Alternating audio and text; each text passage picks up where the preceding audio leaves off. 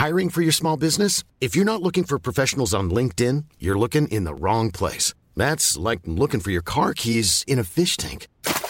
LinkedIn helps you hire professionals you can't find anywhere else, even those who aren't actively searching for a new job but might be open to the perfect role. In a given month, over 70% of LinkedIn users don't even visit other leading job sites. So start looking in the right place. With LinkedIn, you can hire professionals like a professional. Post your free job on linkedin.com slash people today. Eu sou Mário Persona e essas são as respostas que eu dei aos que me perguntaram sobre a Bíblia. Você escreveu querendo saber a diferença entre batismo do Espírito Santo e selo do Espírito Santo. Existe hoje muita confusão na cristandade, especialmente entre os pentecostais, por falta de entendimento das diferentes maneiras como o Espírito Santo agiu na história e age no crente. Por exemplo, muitos erram ao pensar que 1 Coríntios 12 esteja falando do recebimento do Espírito Santo pelo convertido, quando ali o assunto, na verdade, é a inclusão do crente naquilo que aconteceu uma só vez no dia de Pentecostes. Veja a passagem, 1 Coríntios 12, versículos 12 a 14. Porque assim como o corpo é um e tem muitos membros, e todos os membros, sendo muitos, são um só corpo, assim é Cristo também. Pois todos nós fomos batizados em um Espírito, formando um corpo, quer judeus, quer gregos, quer servos, quer livres, e todos temos bebido de um Espírito, porque também o corpo não é um só membro, mas muitos. Veja que o contexto é o corpo de Cristo e não a salvação individual e nem o recebimento do Espírito Santo. Paulo fala aos Coríntios: todos nós fomos batizados em um Espírito, formando um corpo. Obviamente, o corpo não é formado cada vez que alguém se converte e recebe o Espírito. Portanto, isso aqui, essa passagem, não aconteceu quando os, os, os cristãos de Corinto se converteram ou quando eles foram selados com o Espírito Santo. Mas isso aconteceu em Pentecostes, quando os de Corinto nem tinham ainda sido salvos. Mas aquele evento de Pentecostes é válido para todos os que foram salvos depois. Todos estavam incluídos naquele batismo que formou a igreja em Pentecostes. Pense no exército. O exército brasileiro foi formado em um determinado dia, e a partir daí, cada soldado é acrescentado ao corpo do exército, sem que o exército seja formado outra vez. Pense no batismo do Espírito Santo como um evento único que não se repete.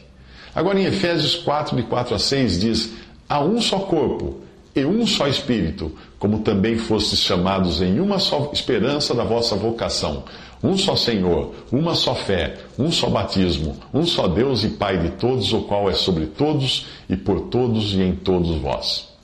Eu entendo que o versículo 5 esteja falando do batismo nas águas, um só batismo.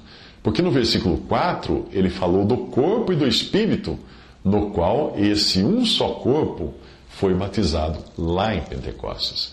Em Efésios 1, de 13 a 14, diz: Em quem, em Cristo, também vós estáis, depois que ouvistes a palavra da verdade, o evangelho da vossa salvação, e tendo nele também crido, fostes selados com o Espírito Santo da promessa, o qual é o penhor da nossa herança para a redenção da possessão adquirida, para louvor da sua glória. Aqui não é o batismo do Espírito, mas o recebimento do selo do Espírito, que é o próprio Espírito habitando em nós. No batismo do de Pentecostes, do dia de Pentecostes, o Espírito veio habitar na terra e particularmente na igreja, embora naquele momento 120 crentes ali tenham recebido individualmente o selo do Espírito também, de forma concomitante. Mas a partir daí, e é este o assunto de Efésios, nós recebemos o selo do Espírito quando cremos quando cremos em Cristo.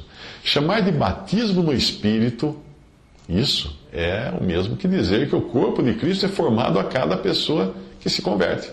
Mas não é. Nós somos meramente acrescentados a um corpo que já existe. Efésios 5,18 diz: E não vos embriagueis com vinho, em que há contenda, mas enchei-vos do Espírito. Agora, essa passagem já é outra coisa que ele está falando, não tem nada a ver com o batismo de Pentecostes e nem com o recebimento ou selo do, do Espírito quando cremos no Senhor Jesus. Aqui fala de nos enchermos do Espírito, e é possível ver a diferença, que ela é grande, quando nós nos lembramos de que os santos do Antigo Testamento também eram cheios do Espírito, embora nenhum deles tenha participado da igreja que foi criada quando o Espírito desceu no dia de Pentecostes. E eles também não tinham o selo do Espírito, que é característico daqueles que fazem parte do corpo de Cristo, que é a igreja. Ao comparar na passagem, quando o apóstolo compara com a embriaguez, ele mostra que está falando de uma influência adicional como é a influência do álcool, por exemplo. Muito embora a embriaguez nos leve a perder os sentidos, o que o Espírito Santo jamais fará conosco. Mas os aspectos semelhantes são a pessoa sendo influenciada por algo fora dela fora dela mesma, ficando mais alerta e disposta e agindo e caminhando de modo diferente. O encher-se do Espírito causa esse tipo de influência em nós, mas é algo que depende de nossa comunhão com Deus. Então veja que nós temos algumas coisas distintas relacionadas ao Espírito Santo. Primeiro, o encher-se do Espírito de Efésios 5,18 era algo possível até para os santos do Antigo Testamento. Segundo, o batismo do Espírito, que aconteceu apenas uma vez em Pentecostes, foi para formar o corpo de Cristo, que é a igreja, lá em Atos capítulo 2. Terceiro, o Espírito Santo habitando no crente, como consequência daquele batismo lá de Atos, é aquilo que o Senhor prometeu em João 14, 16. Quarto, o recebimento do selo do Espírito Santo que é a garantia de nossa salvação em Efésios 1, de 13 a 14, e isso sim acontece quando nós cremos em Cristo. Quinto, a unção do Espírito é outra coisa, porque ela é aquela que permite que o crente entenda as coisas de Deus. Isso você vai encontrar em 1 João 2,27.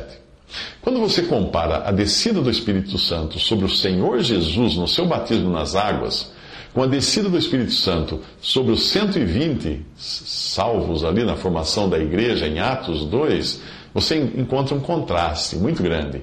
Sobre o Senhor Jesus, o Espírito desceu em forma de pomba, mas sobre a igreja, ele desceu em forma de línguas como de fogo, ou seja, parecidas com fogo. A pomba nos fala de paz e o fogo nos fala de purificação ali. Não havia nada no Senhor que precisasse ser purificado, por isso a pomba. Mas na igreja, sim. Por isso as línguas parecidas como línguas de fogo. Daí a diferença. Nós individualmente passamos primeiro pelo novo nascimento, ao nascermos da água e do Espírito. Essa água é a palavra de Deus, que nos infunde vida para podermos sentir o peso dos nossos pecados. Caso contrário, nós nem sentiríamos isso.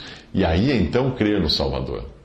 O sangue derramado na cruz nos purifica de, de todo pecado, então, deixando-nos, portanto, aptos a sermos feitos morada do Espírito. Quanto à sua dúvida sobre o batismo de crianças, não existe batismo de crianças na Bíblia. O que existe é batismo de famílias, como a do carcereiro em Atos 16, 30 a 34, e de Estéfanas em 1 Coríntios 1, 16, que foram, obviamente, famílias batizadas na fé da cabeça da casa, como aconteceu em figura com todos os israelitas que saíram do Egito e passaram pelo mar. 1 Coríntios 10, 2 diz que todos foram batizados em Moisés, na nuvem e no mar, mesmo aqueles que não tinham entendimento do que estava acontecendo.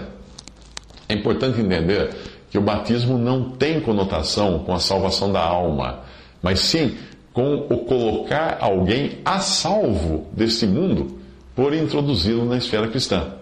Existem hoje no mundo milhões de pessoas que nunca foram salvas e mesmo assim, mesmo assim, professam ser cristãs porque elas foram batizadas, independente da idade. Elas foram batizadas em nome de Cristo, ou em nome do Pai, do Filho e do Espírito Santo, como é a fórmula que Cristo ensinou.